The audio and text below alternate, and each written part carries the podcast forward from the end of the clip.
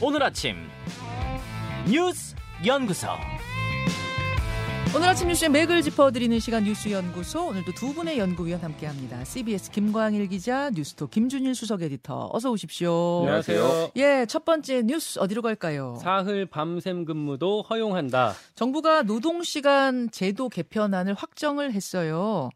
어, 사실은 바꿔야 바, 바꿔야 한다 바꿔야 한다 요구가 많았고 현실적이지 않은 부분도 많아서 손을 봐야 하는 거는 맞았습니다.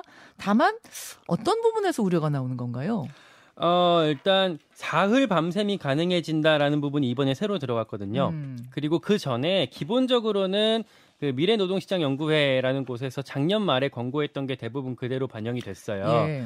에, 지금 주 20, 52시간이라는 게 기본 40시간의 연장근로 12시간까지 가능하다라는 거잖아요. 그렇죠. 근데 이 12시간을 기존처럼 일주일 단위로 제한하지 않고 뭐 월, 분기, 반기, 연 단위에서 좀 유연하게 몰아서 쓸 수 있게 하자라는 아, 걸로 이번에 개편이 된 거고요.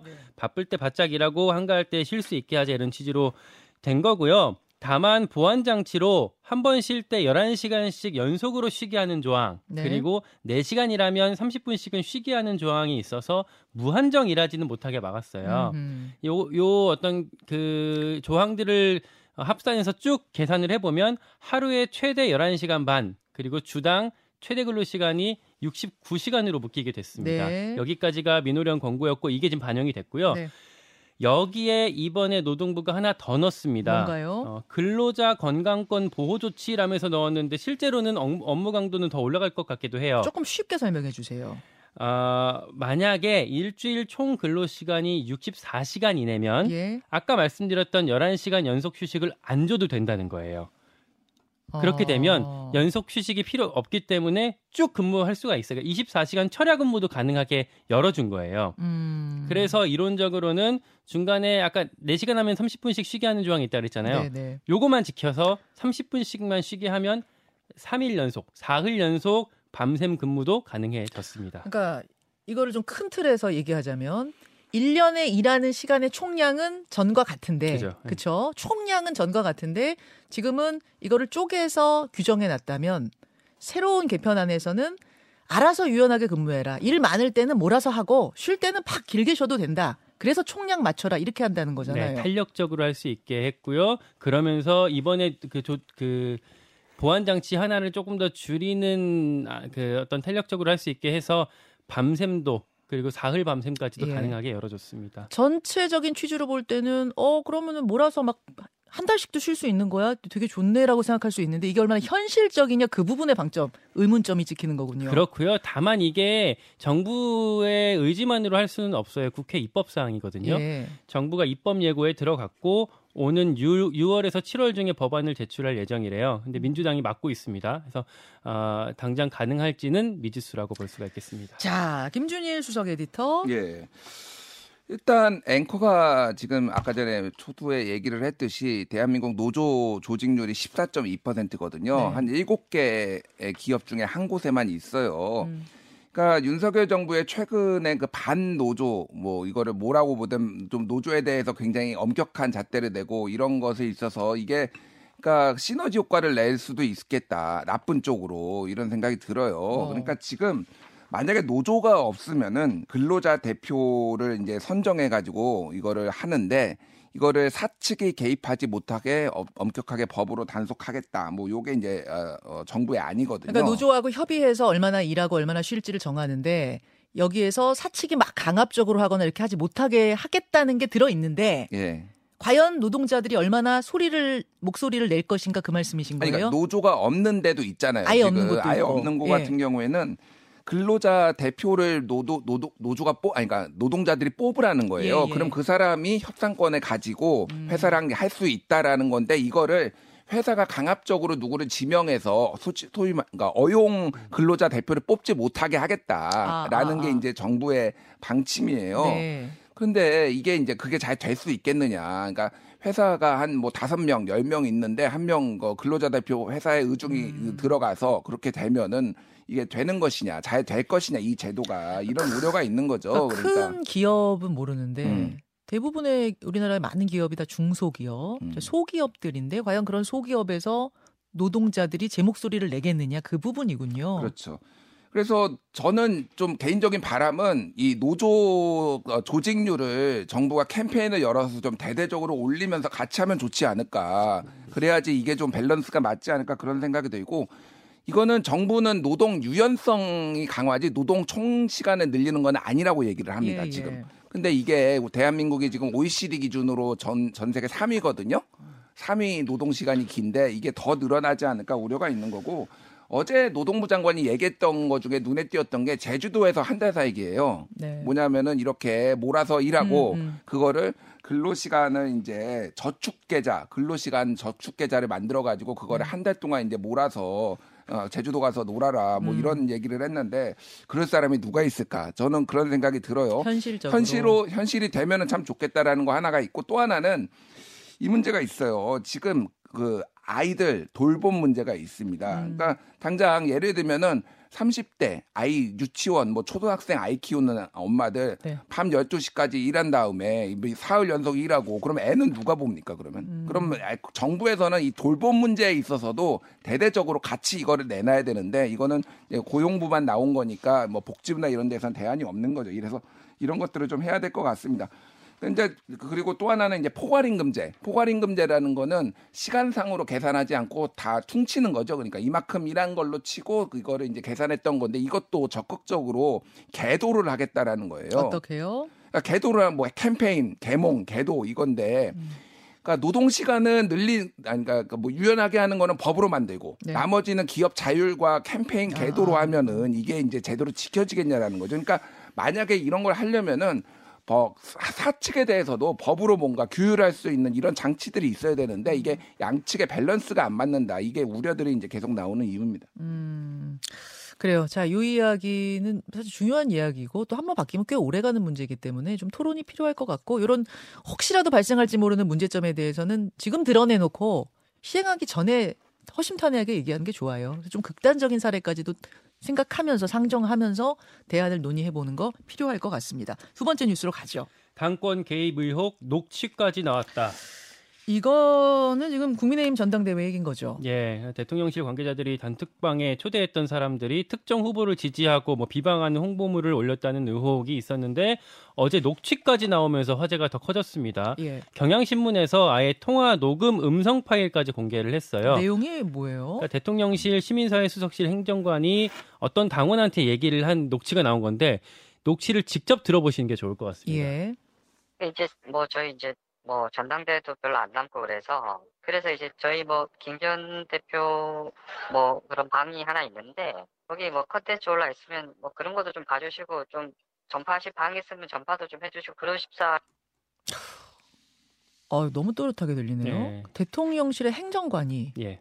행정관이 모 인사한테 이 모 인사는 어떤 어떤 당원 당원을 이제 채팅방에 초태 초그 이런 얘기를 하면서 초 초대를 했고요. 예. 어, 이런 식으로 해서 이 당원들이 뭘 어. 올려달라는 거예요?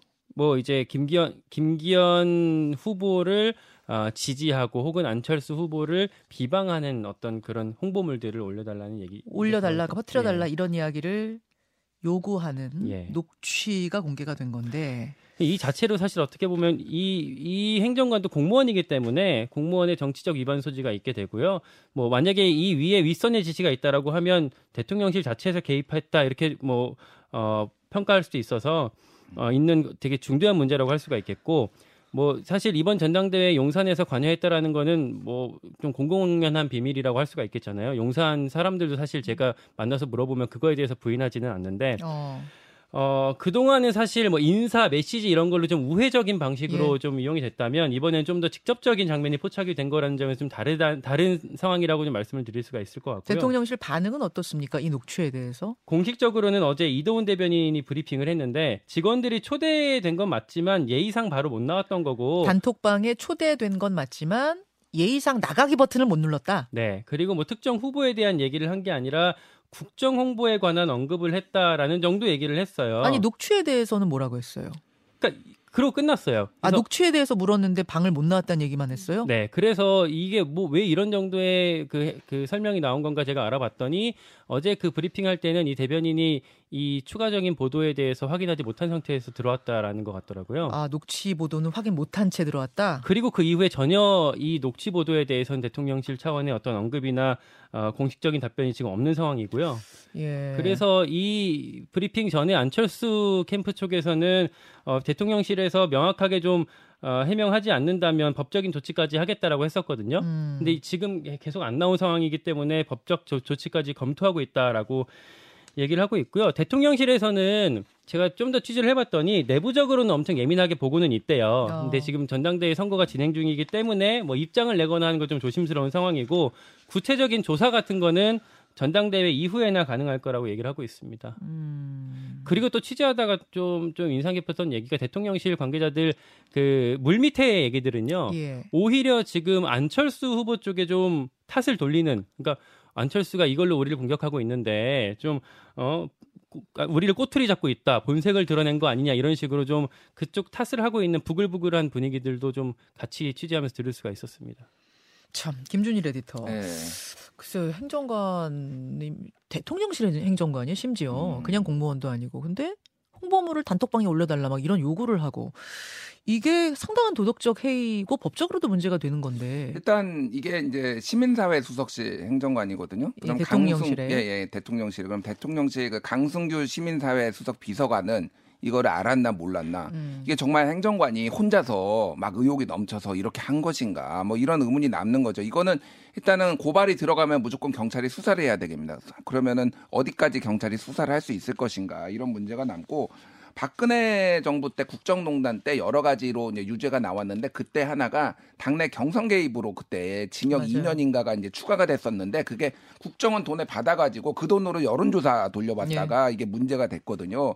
거의 이제 그거에 비견될 수 있는 것이냐 이제 이런 얘기들이 나옵니다. 그래서 이게 이 이번 전당대회가 여러 문제가 있지만은 공정성 이슈가 두고두고 아예 법적으로도 이제 파장이 계속 앞으로도 이어질 거다라는 건데 이제 법조항이 문제예요. 법조항이 문제인데 이를테면은 국가공무원법의 그러니까 아니, 공직선거법 구조를 보면은 공무원은 어, 정치적 중립을 지켜야 하는 자는 선거에 대한 부당한 영향력 행사 어, 이렇게 행위를 해서는 안 된다라고 돼 있는데 공직선거법 2조에는 이 법은 대통령 선거, 국회의원 선거, 지방의회 의원, 지방자치단체의 장애 선거에 적용한다. 그래서 당내 경선에는 이게 빠져 있습니다. 그래서 이거 어느 쪽을 이제 적용을 할 것이냐 이런 예. 것도 있고 어쨌든 국가공무원법의 65조에는 공무원은 정당이나 그 밖의 정치단체 결성에 관여하거나 이에 가입할 수 없고 특정인을 지지하면 안 된다라고 돼 있으니까 공직선거법은 몰라도 국가 공무원법은 거의 위반한 게 확실하다라는 게 이제 법조인들의 중론이거든요. 그래서 이거는 어떤 법을 적용해서 어떻게 처벌할 수 있을지는 좀